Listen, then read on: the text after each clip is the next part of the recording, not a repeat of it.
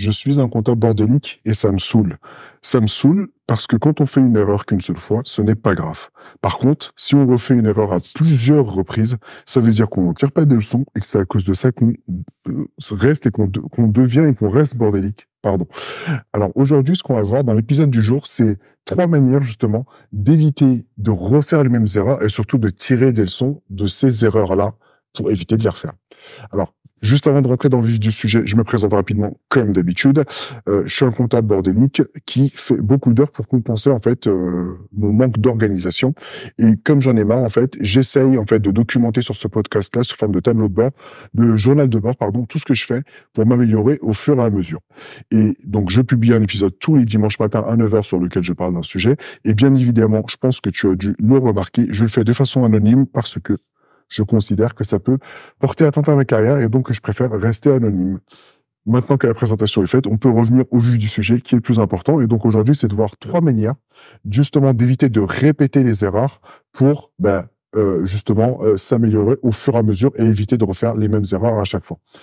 Sur les trois cas de figure, on va commencer par le premier. Comme on est un peu en... Alors, les commissaires aux comptes sont pas encore arrivés, mais qui risquent d'arriver. Il y a un cas qui, moi, m'a interpellé. C'est typiquement quand les commissaires aux comptes bah, viennent certifier les comptes de les comptes soit de ton entreprise si jamais tu es comptable dans l'entreprise ou alors de tes clients si jamais tu es en cabinet et que on te demande des, des demandes particulières, quand on te fait des demandes ou des précisions particulières, ce qui est intéressant c'est que ces demandes-là, si jamais tu as l'impression que ce sont des, demandes classiques mais que tu n'y avais pas pensé, c'est bien de les faire pour, pour y répondre, mais surtout de se les noter pour les années suivantes.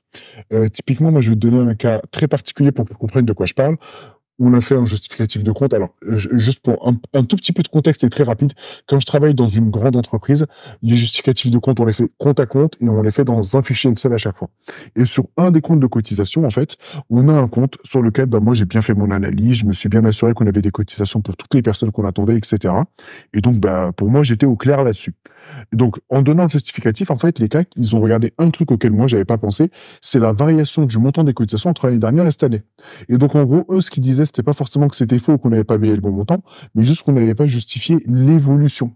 Et ce truc-là, en fait, qui est tout con, ce qui est embêtant, c'est que très souvent, entre le moment où tu fais ton premier justif et le moment où les CAC passent, qui te demandent des explications, etc., tu es déjà passé à autre chose et tu le fais bien après. Donc, bien évidemment, je l'ai fait. Mais ce qui est surtout important par rapport à ça, c'est de dire comment faire pour que justement tu intègres toutes leurs remarques au fur et à mesure dans tes fichiers pour que les années suivantes, en fait, tu le fasses systématiquement dès que tu finis ton justif. Donc en gros, voilà, ma remarque, c'est de dire, à chaque fois que les CAC te font une remarque parce qu'ils n'ont pas compris quelque chose, ou qu'ils ont, ou que tu n'as pas analysé quelque chose en particulier, ben c'est bien de se le noter. Alors, se le noter déjà dans le fichier en question, surtout sur celui de l'année en cours, par exemple 2024, pour pas oublier si tu as déjà commencé à le faire. Mais en tout cas, voilà, c'est de se le noter au fur et à mesure pour plus tu plus anticipes leurs demandes, ben plus en fait, euh, tu n'as pas besoin de faire d'aller-retour et de, et de recorriger ce qu'ils te demandent. Euh, voilà pour le premier. Pour le second, c'est un peu en lien avec le premier. Et si je pensais un truc sur le premier, alors c'est bien parce qu'on t'embête pas. Par contre, je te garantis pas le résultat pour une raison très simple. C'est que peut-être que comme les commissaires aux comptes vont avoir des détails plus précis ou des réponses plus complètes du premier coup, ils vont peut-être creuser plus et te poser des questions plus techniques. Je dis pas que c'est pas bien. Je te garantis pas, voilà, que les cas que ne te poseront, les commissaires aux comptes ne te poseront plus de questions. Je te dis juste que voilà, tu améliores ton travail. Et ça, on l'a vécu l'an dernier sur d'autres situations où on s'est rendu compte que les commissaires aux comptes nous posaient des questions plus techniques ou rentraient plus dans le détail. Et quand on leur a demandé pourquoi, en fait, ils nous, ils nous ont juste expliqué que comme la comptabilité beaucoup mieux faite, ou en tout cas que la qualité s'était énormément améliorée. Je dis pas qu'elle était nulle avant, hein, mais que voilà, il y, a certains éléments où eux nous demandaient des choses, où ils avaient besoin de creuser, que tout ça avait été euh, fiabilisé, amélioré. Bah forcément, ils nous posent des questions beaucoup plus technique. Mais voilà, en soi, c'est pas un problème. Je dis juste que voilà, faut, s'y attendre et se dire que après, c'est limite rassurant. Au moins, on se dit que si on fait du bon boulot, qui est en plus dans le petit détail et entre guillemets à chercher la petite bête, c'est qu'on fait du bon boulot c'est pas forcément significatif. Mais s'ils le demandent, c'est aussi bah, pour euh, pour améliorer encore plus leur Quand je dis améliorer, c'est c'est ouais, c'est être beaucoup plus qualitatif, etc., etc. Donc voilà, je te garantis pas qu'ils t'embêtent pas, mais au moins ils t'embêteront sur des trucs beaucoup plus poussés, beaucoup plus techniques, etc. Et puis voilà.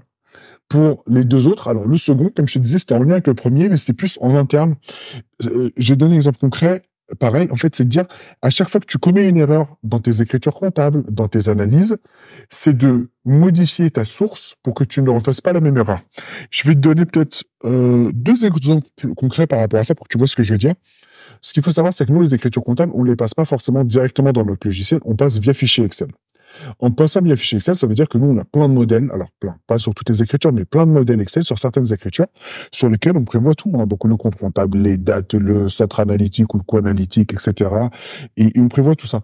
Et des fois, après coup, on se rend compte qu'il y a une erreur. Soit parce que nous, on s'en rend compte tout seul quand on fait le justificatif de compte, soit on s'en rend compte parce que le contrôle de gestion, un autre service nous dit, bah tiens, ça c'est mal imputé, pas sur le bon compte ou pas sur le bon centre analytique, etc. Quand tu as ce genre de cas, en fait, ce qui se passe, c'est que toi, tu vas faire une, une reclasse de compte à compte. Surtout si, par exemple, tu saisis une facture fournisseur ou client ou un truc de ce genre-là, tu vas pas t'amuser des fois à annuler la facture à la repasser, tu vas juste passer euh, de, compte de charge à compte de charge en corrigeant le centre de coût ou en corrigeant le compte comptable. Ça, c'est bien, tu corriges le passé.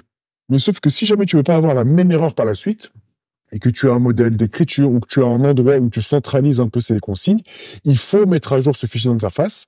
Pourquoi? Parce que pour que sur la prochaine écriture du même type que tu vas passer, que tu ne refasses pas la même erreur et que tu ne te retrouves pas dans le circuit. Et surtout, surtout, ne pas se dire oh, je vais m'en souvenir, la prochaine fois, je vais corriger. Non, non. L'idée, c'est de le corriger tout de suite dans le fichier. Comme ça, à la fois suivante, tu ne te, alors, je sais que c'est un mot qui est un peu à la mode, mais tu te mets pas de charge mentale sur le côté de se dire, bah voilà, faut que je pense à corriger ce truc-là la prochaine fois, à pas me tromper. Là, t'as pas besoin, tu peux te le noter même en commentaire, mais en corrigeant déjà ta matrice, bah, en fait, concrètement, tu es, juste tranquille par rapport à ça.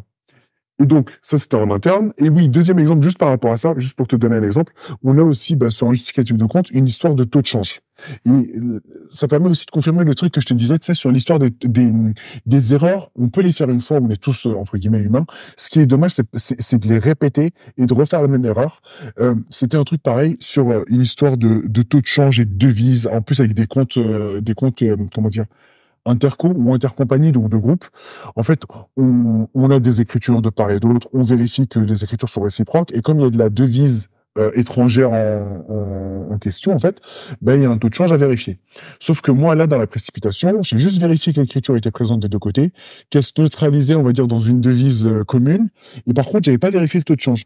Et donc ça, c'est arrivé il y a peut-être euh, deux, trois semaines. Et là, ce vendredi, ce qui se passe, c'est quand on s'est rendu compte d'une erreur d'une autre manière.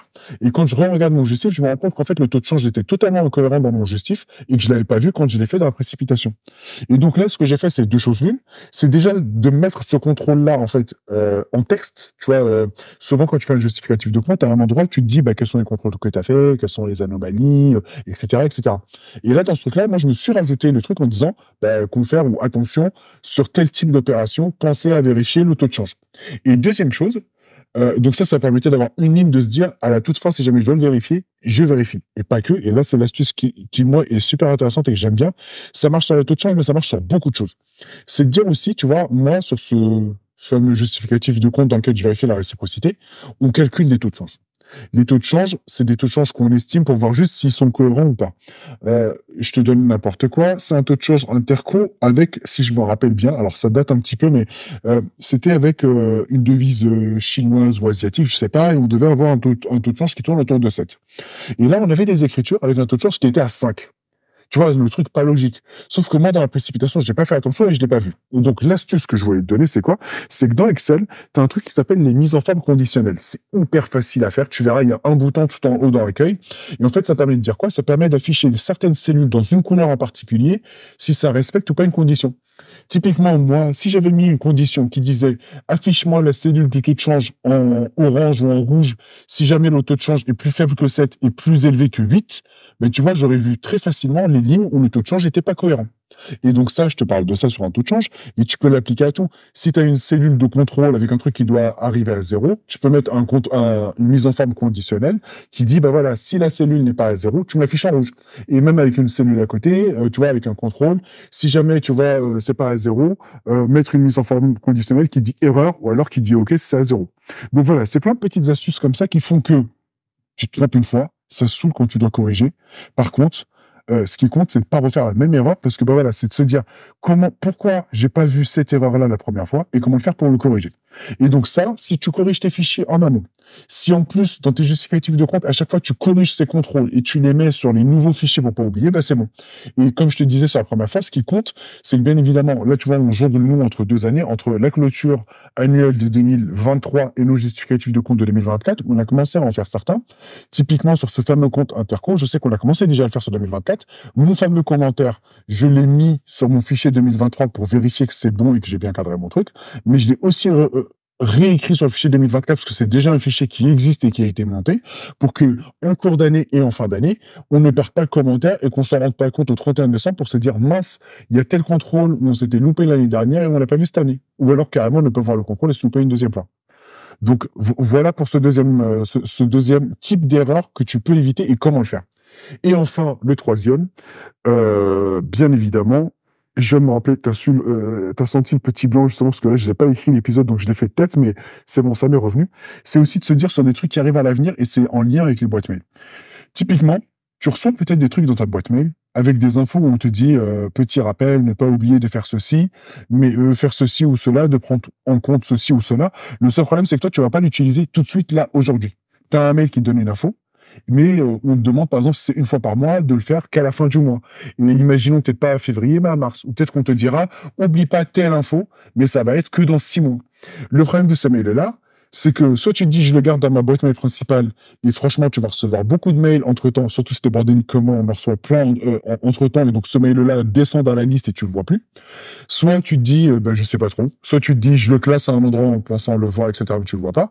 Et en gros nous l'astuce des mails c'est que comme ben, toute la partie comptable on le fait pas sur mail, alors, on n'a pas de GED, donc ça veut dire de comment ça s'appelle?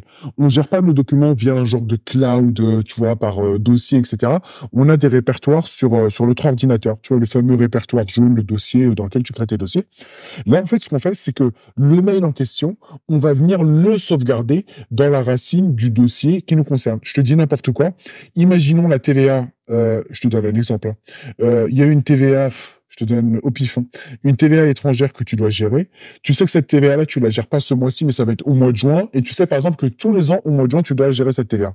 Ben, dans mon dossier TVA, je vais créer le dossier du mois de juin et je vais sauvegarder ce mail-là tout de suite pour que, qu'est-ce que je me dis? Je me dis là, au cours des mois suivants, je vais pas tous les mois me dire, faut pas que j'oublie la TVA régularisée au mois de juin, la TVA étrangère. Je crée le dossier du mois de juin, je sauvegarde déjà le dossier dedans, ou le mail dedans, et je me dis que quand j'arriverai à la TVA du mois de juin, eh ben, au moins, ce qui est facile, c'est que justement, quand euh, j'ouvrirai le dossier, je verrai qu'il existe, je me dis, tiens, c'est bizarre, ce dossier-là n'existait pas avant. Et en plus de ça, quand je vais rapatrier mes fichiers TVA du mois de mai vers le mois de juin, par exemple, si tu travailles sur des fichiers que tu mets à jour, ben, au moins, tu vas avoir un mail, tu vas avoir un PDF, tu vas avoir un dossier avec un certain symbole, et tu vas dire, ah, il y a un truc à faire, et au moins, tu vois, t'as pas, comme je te disais, cette fameuse charge mentale où, euh, tu te dis, bah, faut pas que j'oublie, faut pas que j'oublie. Donc, en tout cas, pour les mails, c'est de dire, c'est les sauvegarder à l'endroit où quand tu vas faire ta tâche, tu ne vas pas l'oublier. Donc voilà pour les trois petites astuces. J'espère qu'en tout cas ça t'a aidé ou que tu as des éléments qui t'intéressent par rapport à ça ou en tout cas des éléments qui te que tu as appris et que tu connaissais pas encore avant. Et voilà pour l'épisode du jour. En tout cas, moi, je te souhaite un bon dimanche. Et comme d'habitude, si tu sens que tu as les mêmes problèmes de comptable bordélique que moi, bah, hésite pas surtout à t'abonner parce que je publie un, un, épisode tous les dimanches matin à 9h quand je ne le fais pas au dernier moment. Et je te souhaite un bon dimanche et à dimanche prochain.